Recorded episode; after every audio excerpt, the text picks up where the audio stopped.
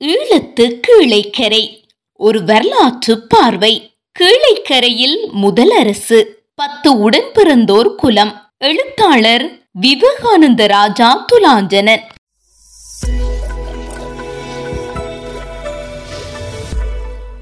ஒரு சமூகத்தில் உற்பத்தியும் செல்வமும் உபரியாகின்ற போது அந்த சமூகத்தில் அதிக செல்வத்தை வைத்திருக்கின்ற தனிநபர்கள் செல்வாக்கு பெற்று ஆதிக்க வர்க்கமாக உருவெடுக்கிறார்கள். அப்படி ஆதி காலத்தில் தோன்றிய முதல் செல்வாக்கான நபர்களிலிருந்தே நிலக்கிழார்களும் பின் அரசர்களும் தோன்றினார்கள் என்பதை போன அத்தியாயத்தில் பார்த்தோம்.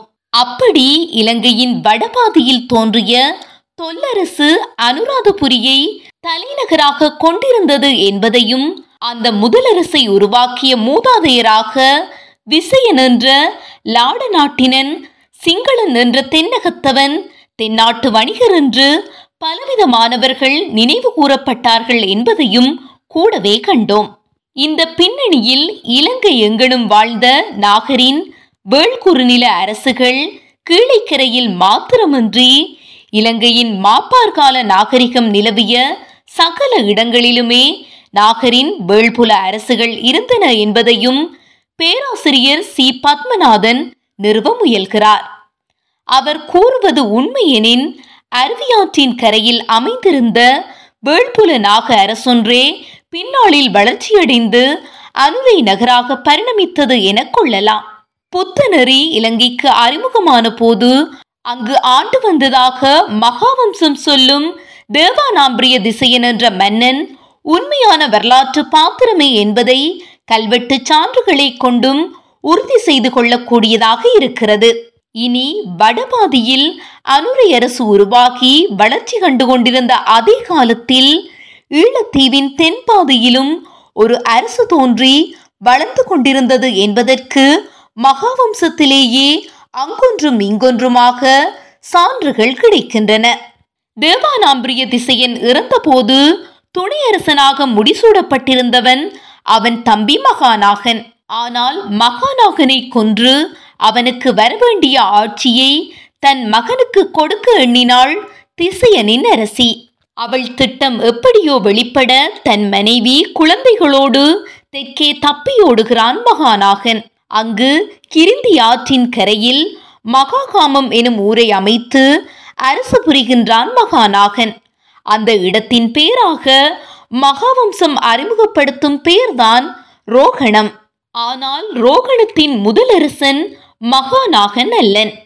அவன் காலத்தில் ரோகணத்தில் இன்னொரு அரச வம்சம் ஆண்டு வந்து கொண்டிருந்தது. ரோகண அரசின் அந்த தலை சிறந்த அரசனின் பெயர் காமணி. அவனது பத்து மைந்தர்களால் வெல்லப்பட்ட அல்லது நிறுவப்பட்ட அந்த அரசுக்கு பத்து உடன்பிறந்தாரின் அரசு என்று பெயர். பிராமி கல்வெட்டுக்களில் அவ்வரசர்கள் தங்களை தசபதிகன என்று அழைத்துக் கொண்டிருக்கிறார்கள். பத்து உடன் பிறந்தாரை மகாவம்ச நூல் கதிர்காம சந்தனகாம சத்திரியர்கள் என்று குறிப்பிடுகிறது. அவர்களது தந்தையான காமணி கதிர்காமத்தை தலைநகராக கொண்டு ஆண்டிருக்க வேண்டும்.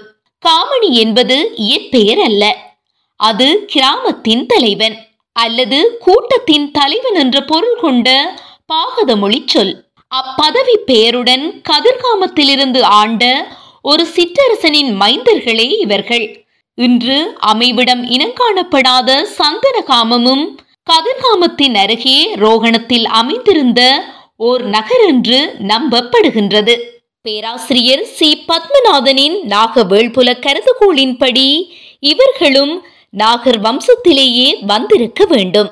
ஆனால் பத்து உடன் பிறந்தாரின் கல்வெட்டுகள் பொறிக்கப்பட்ட போவத்தகல் கொத்ததா மூக்கல் கெனநீகல் ஆகிய இடங்களில் மீன் சின்னம் வரையப்பட்டுள்ளது. மீன் சின்னம் தெற்காசியாவிலேயே சிறப்பாக பாண்டியருக்குரிய குலச்சின்னம். மகாவம்சமே மதுரையிலிருந்து வரவழைக்கப்பட்ட பாண்டிய இளவரசியை விசயன் மணந்ததையும் அவளுடன் பல இளவரசியர் கைவினைஞர்கள் பதினெண் குலங்களைச் சேர்ந்த ஆயிரம் குடும்பங்கள் இலங்கை வந்ததையும் சொல்வதாலும் விசயன் தொன்மம் தவிர்ந்த ஏனைய அனுரை அரசின் தோற்ற தொன்மங்கள் தென்னக அரசர் மற்றும் வணிகர் வருகையை உறுதியாகச் சொல்வதாலும் பத்து உடன் பிறந்தார் குலத்தின் மூதாதை காமணிக்கு பாண்டிய தொடர்பு இருந்திருப்பது உறுதியாகின்றது. கெனநீகலில் வரும் பத்து உடன் பிறந்தார் குல மன்னனாக கருதப்படும் மச்ச மகாராசனின் பெயரும் அவர்களது பாண்டிய தொடர்புக்கான இன்னொரு சான்றாக கருதத்தக்கது.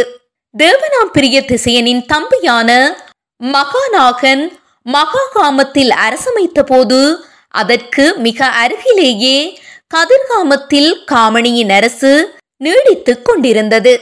காமணி ஆண்டு வந்த மாணிக்க கங்கையின் கரையில் இருந்த கதிர்காமமும் அதற்கு மிக அருகிலேயே வெறும் முப்பது கிலோமீட்டர் தொலைவில் கிரிந்த ஆற்றின் கரையில் குடியேறிய மகாநாகனால் உருவாக்கப்பட்ட புதிய நகரான மகாகாமமும் ரோமர் தமிழகத்தவர் காம்போசர் முதலிய கடல் வணிகரோடு வணிகத்தில் ஈடுபட்டு வளர்ச்சி கண்டிருக்கலாம். இவற்றின் அமைவிடமும் மகாநாகனின் அனுரை பின்புலமும் காமணியின் பாண்டிய பின்புலமும் கதிர்காமத்துக்கும் மாகாமத்துக்கும் அத்தனை நல்லுறவு நீடித்திருக்காது என்றே சிந்திக்க வைக்கிறது. அந்த சிந்தனை சரி என்பதை உறுதிப்படுத்துகிறது லலாட தாது வம்சம். மகாநாகனின் பேரனான கோட்டு அபயன் காலத்தில் காமணி மறைந்து அவனது பத்து மைந்தர்களே மாணிக்க கங்கை படுகையையும் அதற்கு அப்பால் கிழக்கு புறமும் ஆண்டு வந்தனர். கிரிந்த ஆற்று படுகையை அண்டிய மேற்கு புறம் கோட்டபயன் வசம் இருந்தது கோட்டபையனுக்கும் பத்து உடன் பிறந்தாருக்கும் கடும் பகை நிலவியது. அவர்களில் பெரும்பாலானோர் மீது போர் தொடுத்து கோட்டபையன் கொன்றொழித்தான் என்கின்றது லலாடு தாது வம்சம். கோட்டபையனால் எத்தனை உடன் பிறந்தார் கொல்லப்பட்டனர் என்ற விவரம் தாது வம்சத்தில் இல்லை. ஆனால் பத்து பேரில் ஏழு பேர் அதிக காலம் வாழவில்லை என்பதை இன்று நமக்கு கிடைக்கும் எஞ்சிய மூன்று உடன்பிறந்தாரின் பிராமி கல்வெட்டுகள் சொல்கின்றன. அவர்கள் பதின்மரில் மூத்தவனான சர்வன் கடைக்குட்டியான நாகன் இடைப்பட்ட உதியன் இந்த மூவரதும் கல்வெட்டுகள் அம்பாந்தோட்டை அம்பாறை மட்டக்களப்பு ஆகிய மூன்று மாவட்டங்களிலும் கிடைத்துள்ளன. கோட்டபயனின் வெற்றிக்கு பின்னர் எஞ்சிய இந்த மூன்று உடன்பிறந்தாரும் கதிர்காமத்திலிருந்து கிழக்காக பின்வாங்கியிருக்கிறார்கள் போல் தெரிகிறது. அல்லது அவர்களின் தந்தையின் காலத்திலேயே இவர்கள் கிழக்கு ரோகணத்தை ஆண்டு வந்திருக்கலாம். எவ்வாறெனினும் மூத்தவனான சர்வனும் அடுத்தவனான உதியனும் மாணிக்க கங்கைக்கும் குமுக்கன் கங்கைக்கும் இடைப்பட்ட ஆற்று பள்ளத்தாக்குகளிலேயே ஆதிக்கம் செலுத்தி இருக்கிறார்கள் கடிக்குட்டியான நாகனே பத்து உடன் பிறந்தாரில் பலம் வாய்ந்தவனாக தென்படுகிறான். அவனது ஆட்சி ஆதிக்கம் தெற்கே அக்கறை பற்று மொட்டையாகல் மலையிலிருந்து வடக்கே ஏறாவூர் பற்று குசலான் மலை வரை பறந்திருந்தது மேற்கே விந்தனை பற்று கெனன்னிகள் வரை அவனுக்கு பின்னராண்ட அவனது இரு தலைமுறையினர் பற்றிய கல்வெட்டு தகவல்கள் கிடைக்கின்றன. இப்படி பார்த்தால் இன்றைய கீழைக்கரையின் தனித்துவமான பண்பாட்டு தந்தை பத்து உடன் பிறந்தாரில் இளையவனான நாகனே. அனுரையை ஆண்ட தேவனாம்பிரிய திசையன் காலத்தில் அறிமுகமான புத்த சமயம் அவனுக்கு இரண்டு தலைமுறைகள் பிந்திய பத்து உடன் பிறந்தார் காலத்தில் ரோகணத்திலும் செல்வாக்குடன் திகழ்ந்தது. பத்து உடன் பிறந்தாரில் எஞ்சிய மூவரும் புத்தத்தை தழுவியிருக்க வேண்டும். குறைந்தபட்சம் புத்த சமயத்துக்கு ஆதரவேனும் அளித்திருக்க வேண்டும். என்பதை அவர்களது கொடிவழியில் வந்த அவர்களது கல்வெட்டுகள் சொல்கின்றன. போதிமரக் கிளை இலங்கை வந்தடைந்த போது கதிர்காம சந்தனகாம சத்திரியர்கள் அதற்கு கொடுத்த மரியாதை மூலம் அவர்கள் புத்த சமயத்துக்கு வழங்கிய ஆதரவை உய்த்துணர முடிகின்றது. மூத்தவனான சர்வன் பற்றிய கல்வெட்டுகள் குமுக்கு நாட்டின் மேற்கு கரையிலுள்ள கொத்ததா மூக்கல் எனும் மலையில் கிடைக்கின்றன. மகாகாம அரசின் வளர்ச்சியில் வலிகுன்றிய இவன் குமுக்கு நாட்டின் மேற்கு புறம் அதிகாரம் செலுத்தி வந்திருக்கிறான். இவனுக்கு தர்மராசன் எனும் மகனும் தர்மராசனுக்கு ஆய் மகாதிசையன் எனும் மகனும் இருந்தார்கள். ஆய் மகாதிசையனின் மகளான இளவரசி அவ்வை சர்வரி புத்த துறவிகளுக்கு பெருமளவு குகைகளை செய்து தானமாக வழங்கியுள்ளாள்.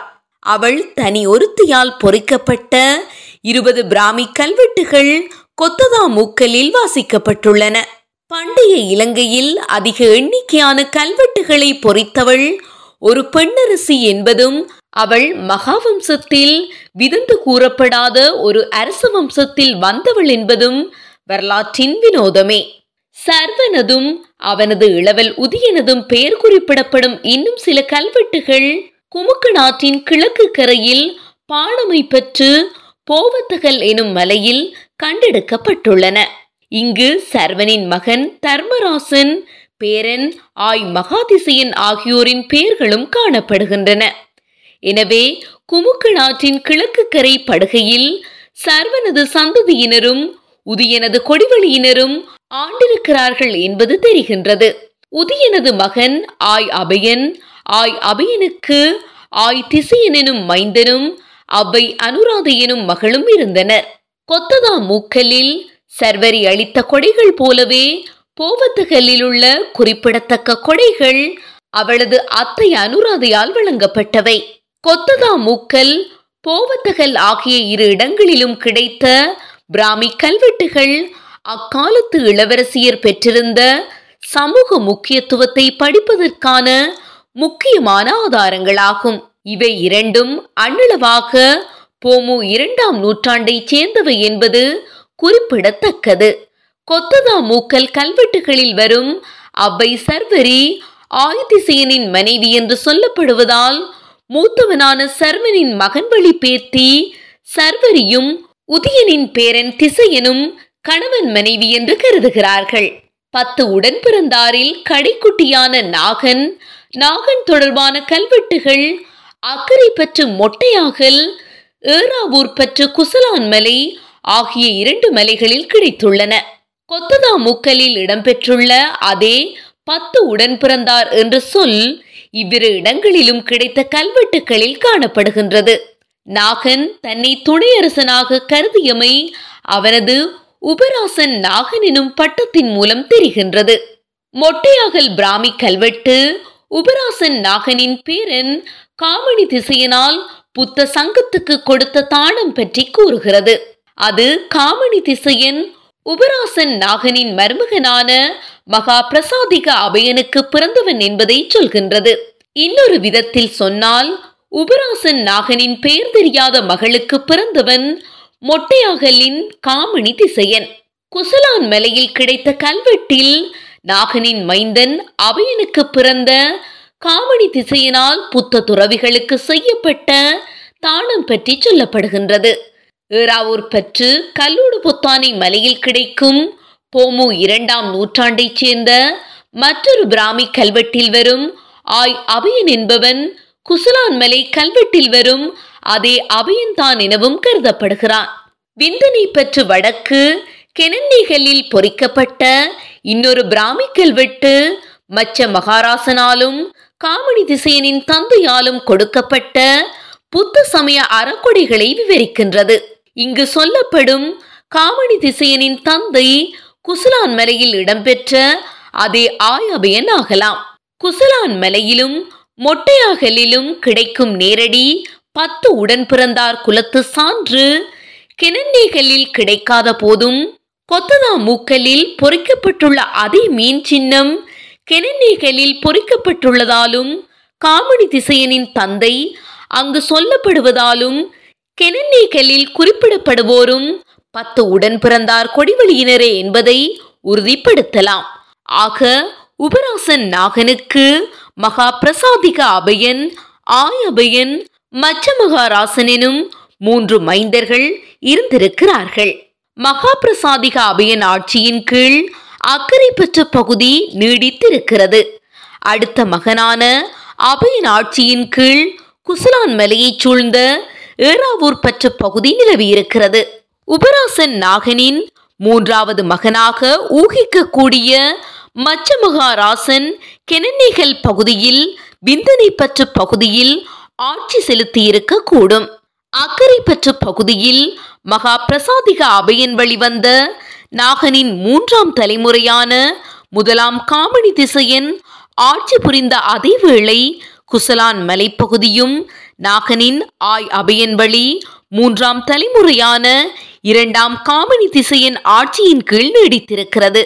இவர்கள் வடக்கு எழுந்து வந்த அனுரை அரசுக்கு கட்டுப்படாமல் ரோகணத்தில் தன்னாட்சி செலுத்தி வந்திருக்கிறார்கள் என்பது புறக்காரணங்களாலும் தெளிவாகின்றது. தொடரும்.